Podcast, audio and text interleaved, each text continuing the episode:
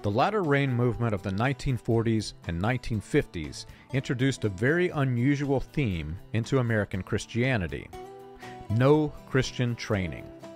Leaders in the Latter Rain, most of which never attended seminary, began claiming that men who studied to learn sound theology and history were, quote, cold and formal. Some of them went so far as to claim that these men were inspired by Satan and began ridiculing seminaries by calling them cemeteries. Interestingly, leaders of the Latter Rain strongly supported certain seminaries without telling their converts. Institutions such as Bob Jones University, for example, were deeply connected to leaders of the Latter Rain movement. William Branham, one of the primary catalysts for the Latter Rain and outspoken leader in charge against the seminaries, spoke highly of Bob Jones University when not engaging the anti-seminary crowd. In fact, Branham mentioned sending his own son, Billy Paul, to Bob Jones University when speaking to a crowd in New York City.